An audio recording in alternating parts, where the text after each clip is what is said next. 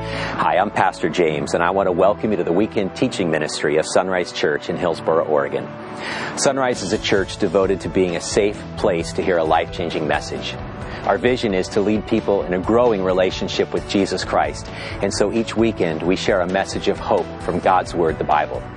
Now, if you'd like to know more about discovering and growing in a relationship with the God who loves you, please visit our website at www.isunrise.com, I-S-O-N-R-I-S-E dot com. Now, from there you can learn how to connect with the God who loves you, grow along the journey of life with others, develop a heart to serve the least, the last, and the lost, and then learn how to lead other people to know Jesus Christ. Now, on to our weekend message.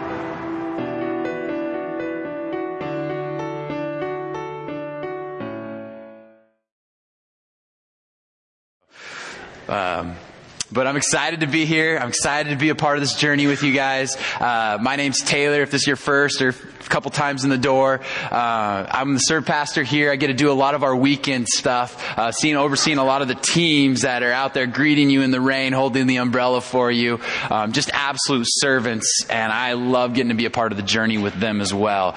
So uh, excited you're here. I want to just start the morning in prayer. I want to invite God into this place and invite Him in and allow us to just kind of leave whatever we've got going on up here there. So uh, just pray with me if you would. So Lord, I just thank you so much that uh, we would that we would come into a place and that you would uh, you would meet us here, God. And we have all kinds of things going on in our lives, a lot of things that we should be doing or should be at or should be concentrating on, Lord. And I just I pray that we would just surrender those to you today and we would just hand them over with open arms and that by surrendering it to you that you would meet us right where we're at. And I believe this is a message for no matter where we are in our journey of life that it would speak to us, God. That we would know you more when we walk out of here. That we would um, enter into even a deeper relationship with you when we walk out of here. In Jesus' name, amen. Uh, so if you've kind of been around the last couple months and, and, and me preaching, um, you know the story about my dog. You know my, you know my wife, my beautiful wife was up here before me, who gave me an excellent introduction, by the way. Um, handsome. So I don't get called that all the time, but I appreciate it when I do.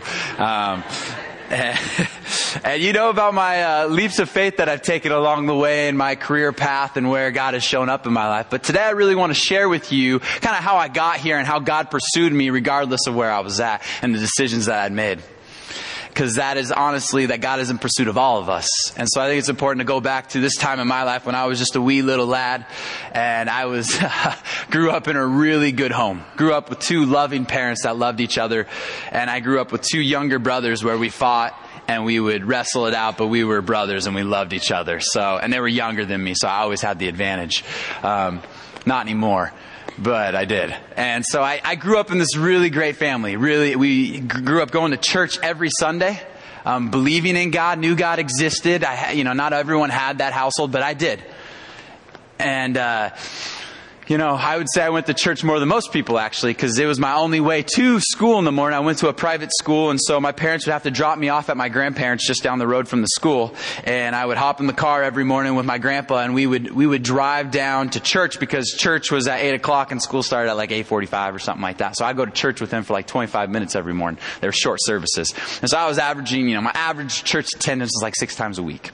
So I was doing pretty good, if that mattered to anyone, but it doesn't really at all. So, um, not really important to the story either, but it's really important to know that about me at least. How about that? So, uh, but uh, had this really good growing up in the faith background, really believing that God existed, knew God was there for me, um, and whatnot.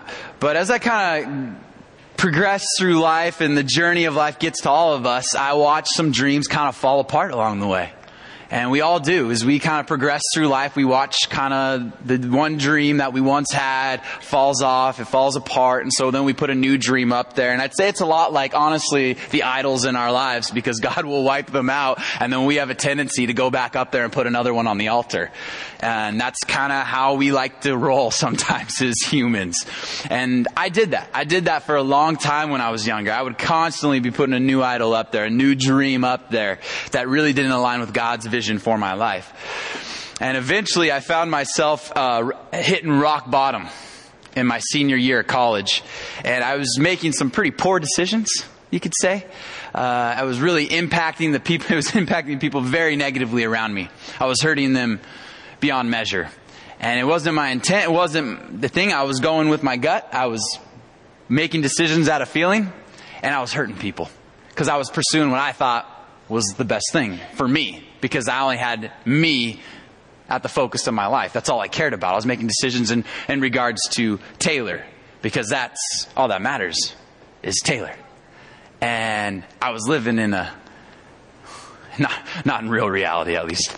And, uh, I started hurting, I hurt Annie and we were dating at the time. At that point, it was like three and a half years, four years we've been dating.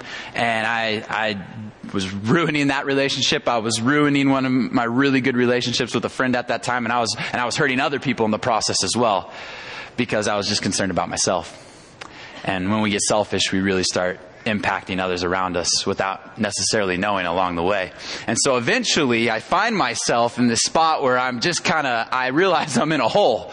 I'm looking up and I, I realize how deep I am and I'm going, holy cow, I've never been here before. Like I've never been in this moment that is impacting me so desperately. And it's my fault. I know it. I got here. It was my decisions. But I'm looking at it and I go, I don't really want to be here anymore. I don't, I've hurt too many people. I've made a lot of bad decisions. I have impacted a lot of lives. And so all of a sudden, as I hit bottom and I realize I'm in this place that I don't want to be, I become over, I'm overcome with anxiety. I enter into this deep season of depression. I wake up every morning and I'm thinking, do I really want to go through the day? Like it feels better just to lay in bed and to kind of take all my past decisions and put them on repeat and relive them while I lay there in bed. Because that's the only thing I know how to do. I don't know how to go forward because I'm stuck because I'm reliving the past. I'm reliving every mistake I've just made in the last couple months. And I felt so unprepared because I'd never been here before. And it was my fault. I wasn't denying that. I was feeling the guilt. I was feeling the shame and I was living in it. And it was my reality. And I just wanted to give up. I'm like, just make it go away. And so I, you know, I tried to pull close to God in this season. I was going in for the band-aid fix. I'm like, come on, God, I need you to show up in my life. I need you to be there in my life. Like, I really need you right now. And I started kind of seeking him out a little bit, but he wasn't going to give me the band-aid fix. So I'm like, I, you know, I don't know. I really don't know. Cause it's about me still. And so as I look in the season of just not wanting to move forward and don't know what to do, I, I'm to this state of unpreparedness, to be honest with you. I don't know how to go forward because I've tried everything. I've seen a counselor, I've done it all, and I don't know how to take steps forward.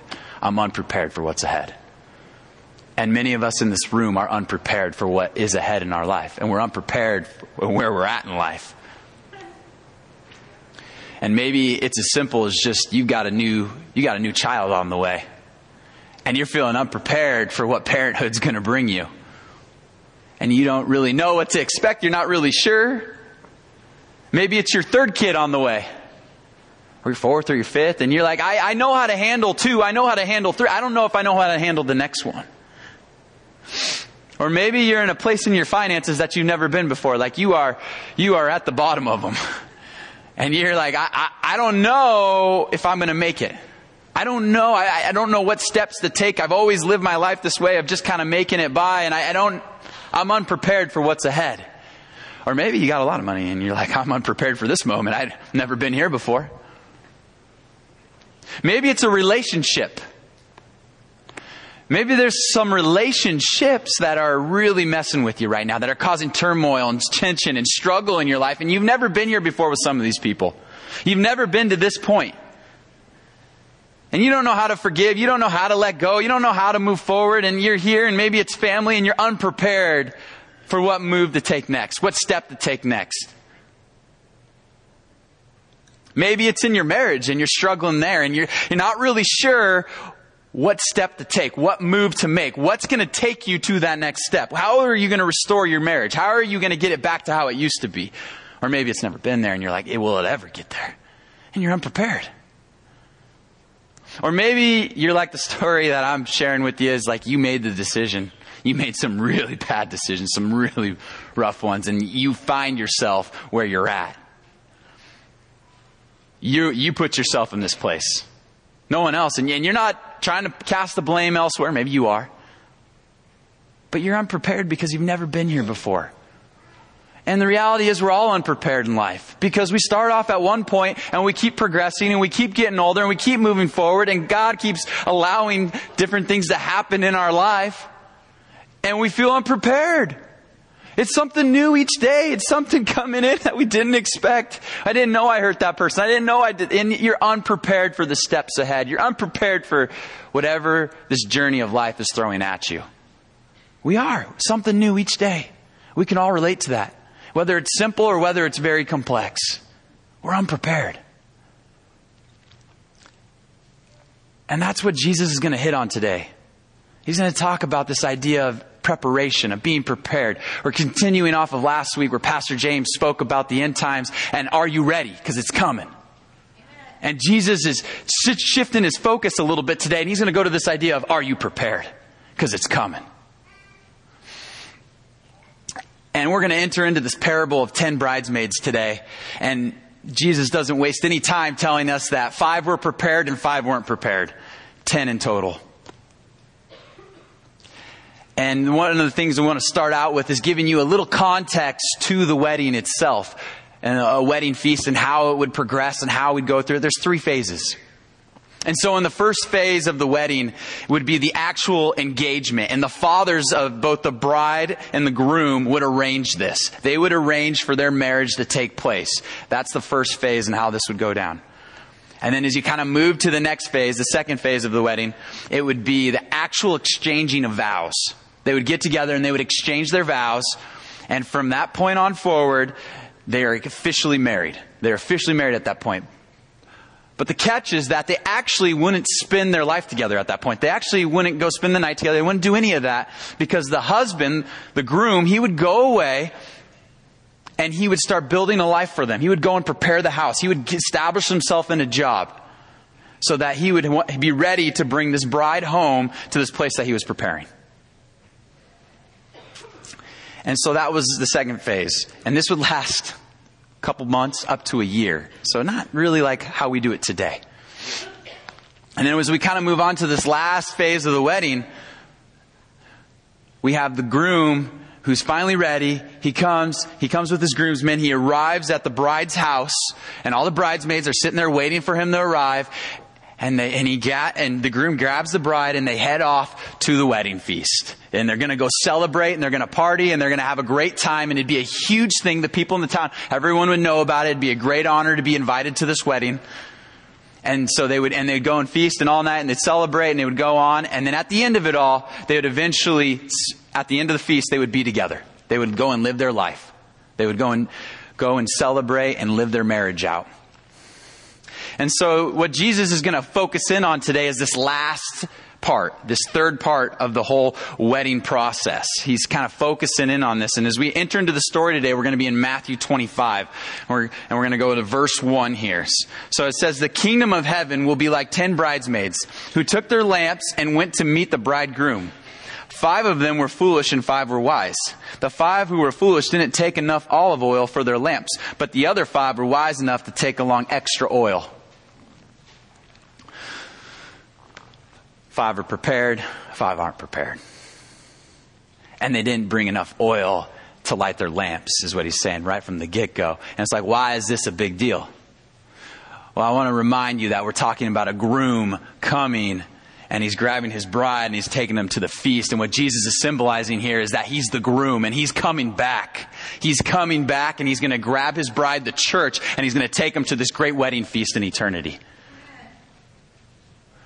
And so the importance of what this third part of the wedding, how it would take place is that it would happen at night. It would happen at night. So it was important that you had a lamp. So you could light the way, you could see where you're going, but also it would, it would let people know that you are, you're a part of the wedding party. You're a part of this. So as people are, and you're out and you're walking to this wedding feast and the whole party's going on, you're making a bunch of noise, you're like, yes, the wedding's coming, and people are like excited because the wedding feast is happening. It's a big deal in these small towns. And they look and they say, oh, those are all the people a part of the party. But they came unprepared. And so as we kind of move forward in the story, we get to verse 5 and 6, and it says, When the bridegroom was delayed, they all became drowsy and fell asleep. At midnight, they were aroused by the shout, Look, the bridegroom is coming. Come out and meet him. And so, what we're referring to here is that Jesus' return is a little bit delayed. You know, we don't know when it's going to be. We're sitting here and we, we, we need to be preparing for Jesus to come and return, to come and bring his church to the wedding feast. And it's a little later than we expected. And so as we continue on to verse 7, it says, All the bridesmaids got up and prepared their lamps. Then the five foolish ones asked the others, Please give us some of your oil because our lamps are going out. But the others replied, We don't have enough for all of us. Go to a shop and buy some for yourselves. But while they were gone to buy oil, the bridegroom came. Then those who were ready went in with him to the marriage feast, and the door was locked. They weren't prepared. Weren't prepared. And so, how do the question I think that comes up is how do we prepare for Jesus coming again? How do we prepare for that? How do we prepare for eternity? How do we truly prepare for that moment in time? And I want to kind of go back to the story I started with you guys is, is that I was, I was at the end of my rope as I shared. I was kind of in this dark place. I was, I've done everything. I've tried everything that I can possibly do. I really have. And none of it's working. And so I sit there and Annie's walking by my side through all of this. We're just dating and it's, it's crazy, but I know how God works and God is beautiful in the way he works.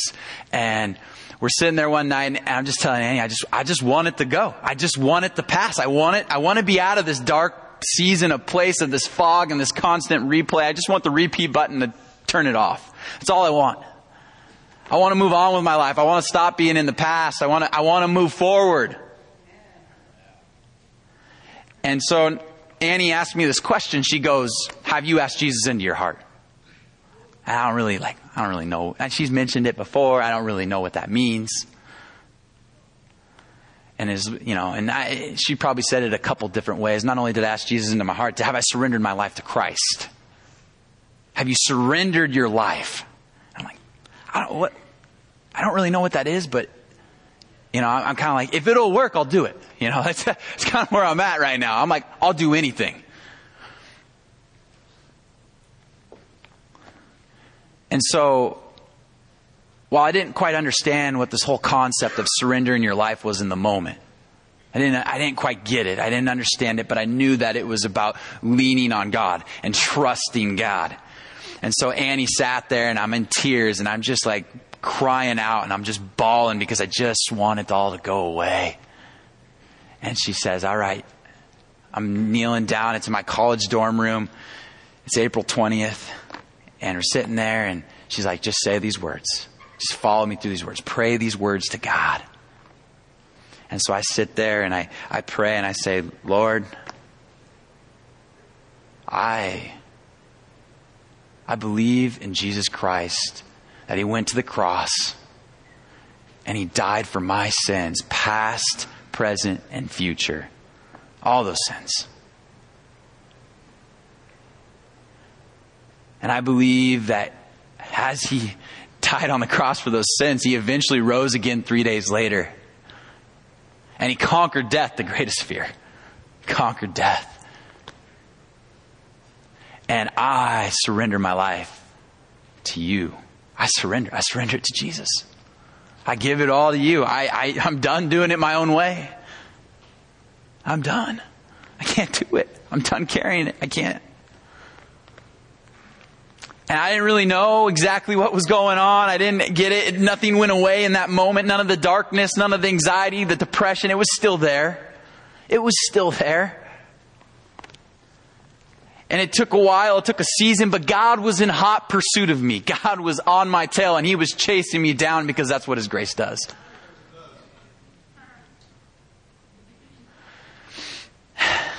And so, how do you prepare for eternity?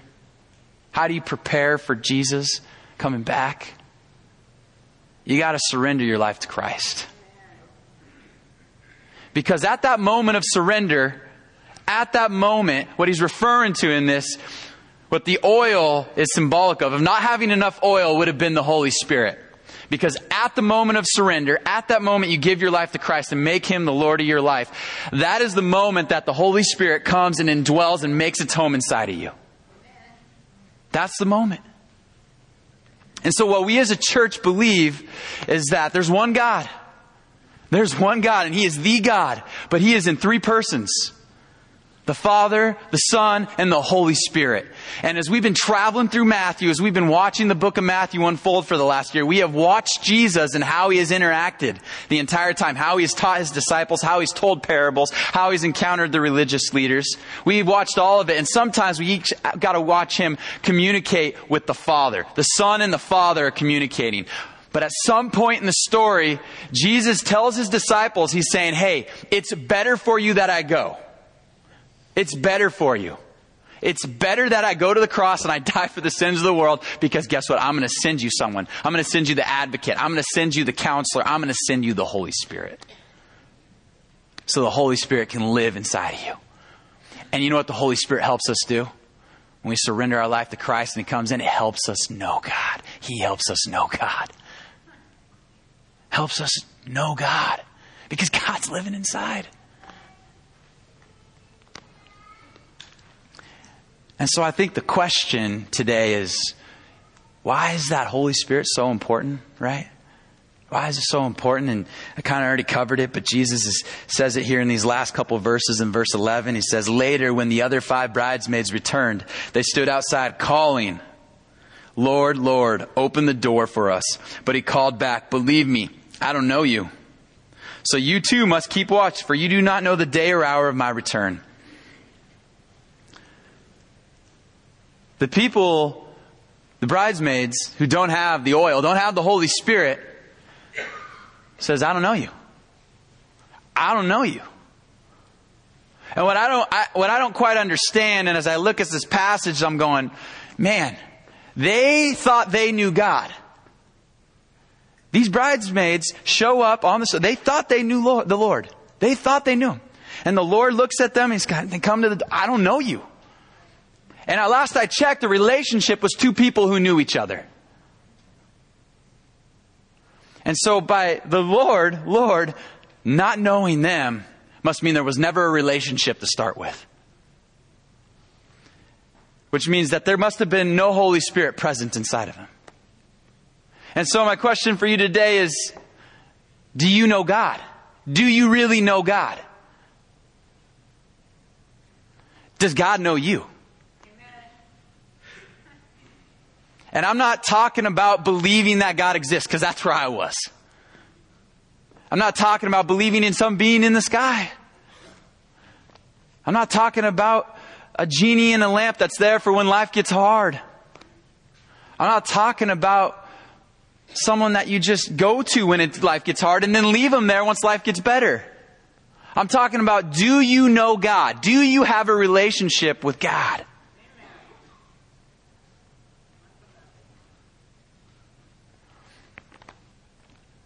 I hate to break it to you, but if this one hour a week is your only time that you are spending filling your spirit with God, then I'd say that's probably not enough. Church cannot be a place, the only thing, the only thing. It can't be the only thing if you're with your avenue to God, your communication with God. It can't be. Because that's one hour out of a 168 in a week. I, I, love church. I love being here. I love getting to worship with my family together here in this place. But it cannot be the only thing. It can, it can't be your only communication with God. It can't be the only time you spend with God. There's gotta be more to that. And I would, I would, to go even deeper than that, I would say that a relationship with God has so many things that it entails. I love reading my Bible every morning. I love reading it. Some days I miss every once in a while, but I love reading it. It's the living word of God. God speaks to me through it. I see him unfolding the stories. I watch it go on. It's, it's the living word of God. But if it's the only thing you do, I would question where you're at with God as well. And if you spend time with people in your small group and it's the only thing that you do, that they speak into you and they tell you about how they know God, but that's all there is, I would question where you're at in your relationship with God. And maybe you have some strong mentors and some godly people in your life that pour into you. And I would say, that's awesome. That's great. I have them too. I have a small group. I read the word. I'm there with you. But God is bigger than just putting them in a box of an hour a day. Amen. He's bigger than that. I'm not telling you don't read your Bible. I'm not telling you not to go to small group. I do all that stuff because it is important to my spiritual growth. It is important for me to know God in those avenues and to, for Him to reveal Himself to me through people and through the Word of God. I need that. It's gotta be there. But there's gotta be more. Because that's only a part of the day and then I go through the rest of the day and I go, where's God? Because I believe that God wants to come in and be a part of every detail of your life. He wants to show up with you at work. He wants to encounter your office, your cubicle. He wants to be there at your computer with you each day. He wants to live those moments with you, but he has to be invited in. God wants to go to work with you. God wants to hop in the car on your drive to work and be experienced in that moment with you. And on the way back home too. God wants to enter into the relationships that you're struggling with. He wants to be there in those moments and those tensions and the places you've never been before that you're wrestling with and you don't know if you can forgive them and you don't know if you can forgive yourself. And he wants to say, invite me in because I want to be a part of that. And in your marriage where you're struggling in the same place where you, you feel like you need restoration, but you're not really sure how to get there, God wants to be invited in. He wants to be invited into all the details of our life. He wants to go on a journey with us through the day, from the moment we wake up to the moment that we rest our head. And He probably wants to be there while we're asleep as well. Because that's who our God is. Our God is a relational God. He created you so that He could have a relationship with you. He wants you reading the Bible. He wants you doing all this stuff. He wants you to experience Him every area of your life. Every area. Man, He wants to show up.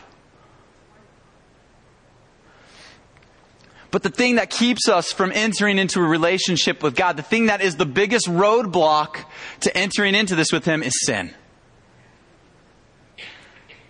I mean, it was perfect in the beginning. God created Adam and Eve. It was perfect. It was transparent. There was intimacy. There was no shame. There was no guilt. There was no sin. But all of a sudden, sin came. Sin came into the picture. And then that complete intimacy, that transparency was no longer there.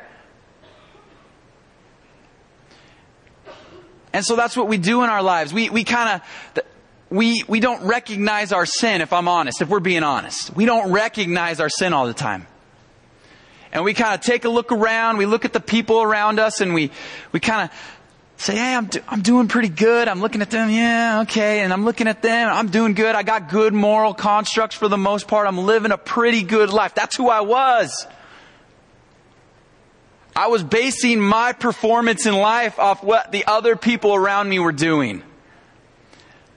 But God knew that when sin entered the world, He, he sent them the law, 613 commandments to follow. And I mean, let's be honest that we can't do that. Can we just be real? We can't do that. We might be able to get a couple, we might be able to get majority of them, but we can't get all of them. That's, that's the depravity of our nature. We can't live a perfect life. We can't live a life that is in right standing with God on our own. We can't do it. It's not possible. And because we can't do it, there can't be no relationship with God. So, hence the need for Jesus Christ, the Son, to go to the cross and to die for those sins and to be the ultimate sacrifice so that when Jesus goes to that cross and he dies and he, he conquers sin, he conquers death, and sends the Holy Spirit, we can enter into a relationship with the Father. We don't have to live in self works anymore. We don't have to live in this idea that we have to do it.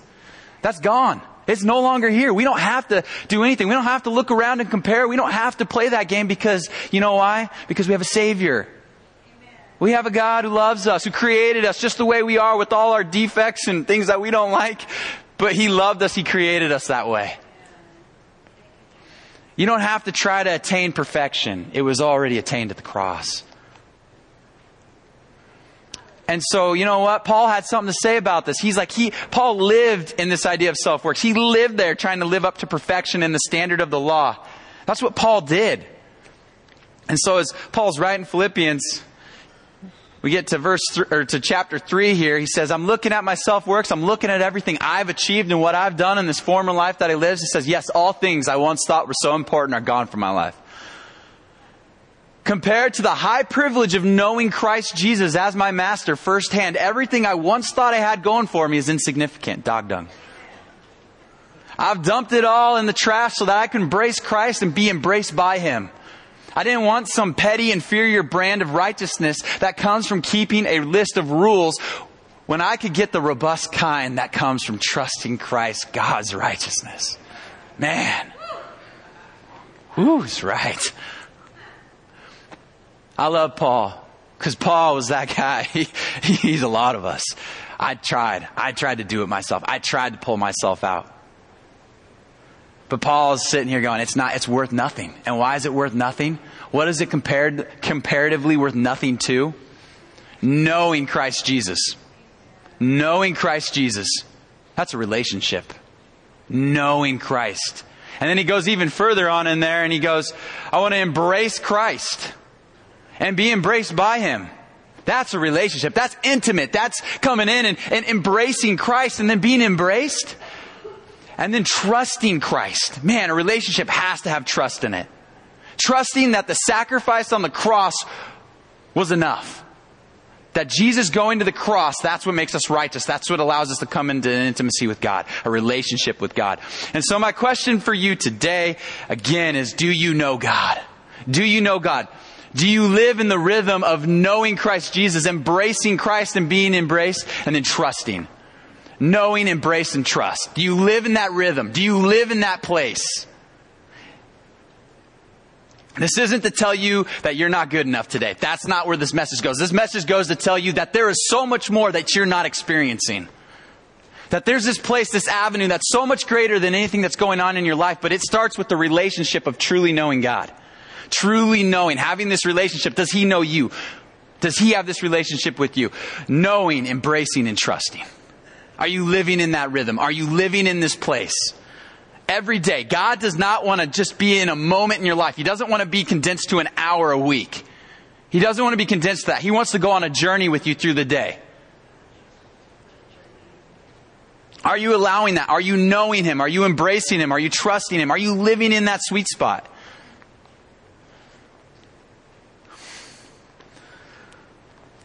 Because that's where we all need to be. It's where we all need to be. All of us need to be in this spot. And I know some of us are, we have sealed our eternity. We have the Holy Spirit alive and well in us, and we are knowing God constantly, daily. And I get that. But are you living in the rhythm of knowing and embracing and trusting God? Are you living in that rhythm? Are you living in that spot where God is, can come into your life? Are you inviting Him into the details? I'm out there working on something the other day, some new tables that are going to be in the church, and I'm just, I'm wrestling with a lot of things up here.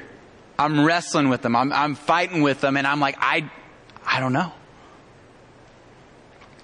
And as I'm sitting there and I'm doing a pretty mindless job and doing nothing, I, I know that God is just nudging me saying, Are you going to invite me in? Are you going to invite me in? I know you're wrestling with some things, Taylor. I know that you, you don't really know what to do or how to take your step forward. You kind of feel unprepared for this spot. But he says, are you going to invite me into this? And so eventually I come back and I pull away and I refocus and I go, God, what do you think about all this? What do you think? Like, what do you think about this that's going on? What do you think about this? And eventually I come to this idea that I just got to trust Christ. I got to trust Him that He's working on it. I got to embrace Him. I gotta know Him. I gotta have this relationship that is so deep and so intimate and so transparent that there's so much more than what you can just experience here in an hour. He wants to be invited into each detail of your life daily. But some of you aren't to the point where you have secured eternity. Some of you are not to that point where you have prepared by having the Holy Spirit inside of you. Some of you haven't come to that moment where you have fully surrendered your life to Christ and given it all to Him. Had that moment of saying, Hey, I, I've heard salvation. I've heard the talk baptism. Maybe you're like me and you didn't know kind of what a minute at the time and what you're doing exactly, and that's okay. But you have to have this moment of surrender at some point in your life because you only have one shot at this life. And we're all going somewhere. And are you going to the wedding feast or are you going somewhere else?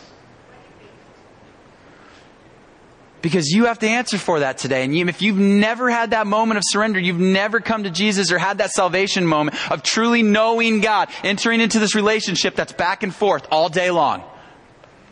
If you've never entered into that, I want to give you the opportunity today. Because this is the chance to have the oil inside of you, the Holy Spirit living inside of you, surrender to Him in this moment. Because that's what this is all about. Jesus is coming back. He's going to grab the church and He's going to the wedding feast. And are, and are you a part of the wedding party? That's the question. Because I was offered that opportunity. I was given that moment. And I am so incredibly thankful for that. And while it all didn't go away in a moment, my constant pursuit of God because He was pursuing me, I had this relationship. And through this relationship and working together, man, I went on a journey. And God desires the same thing for you. He desires the same thing for you. It's not just some people in this room, not just all of us. Some of us have sealed our eternity, but if you haven't sealed your eternity, this is for you. This is for you this morning. This is for you to prepare. It's your chance to be prepared for that moment. So I want to give you the chance. I want to give you the opportunity this morning to receive that. And so we're going to pray here in just a moment. And I would ask that the people in this room that have secured that, that know that they're prepared for eternity, that have the Holy Spirit indwelling inside them, and that they know God and they know Christ and they know the Father and they know the Holy Spirit, that you would pray for those people this morning when we pray here. You would pray that people would have boldness, courage. They wouldn't feel the shame. They wouldn't feel the guilt. They wouldn't try to, whatever's going on, wrestle it out themselves. That they would just let it go and surrender it to Christ and put Him on the throne. Because we all try to do it ourselves and it doesn't work. And so pray for them. Pray for them this morning. And for those of you that are sitting here and you're like, I don't know what, I've never had this moment before. I've never came to the end of myself. I've really tr- totally never surrender my life to Christ and let Him lead me. That I want to give you that option, so I want everyone to pray with me right now. Lord, we come before you this morning and we're just trusting you, God. We want to have a relationship with you. And those of us who have uh, a secured eternity, Lord, have prepared ourselves for eternity.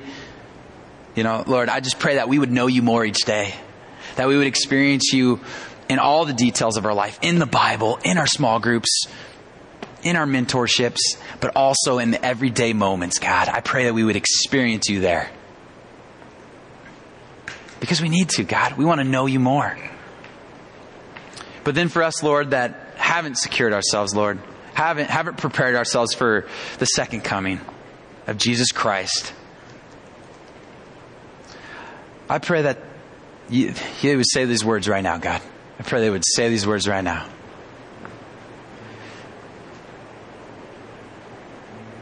Lord,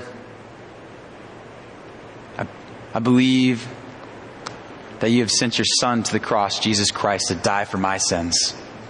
I believe in him, Lord. I believe that he went to the cross to die for my sins, past, my present, and my future, Lord. All those sins.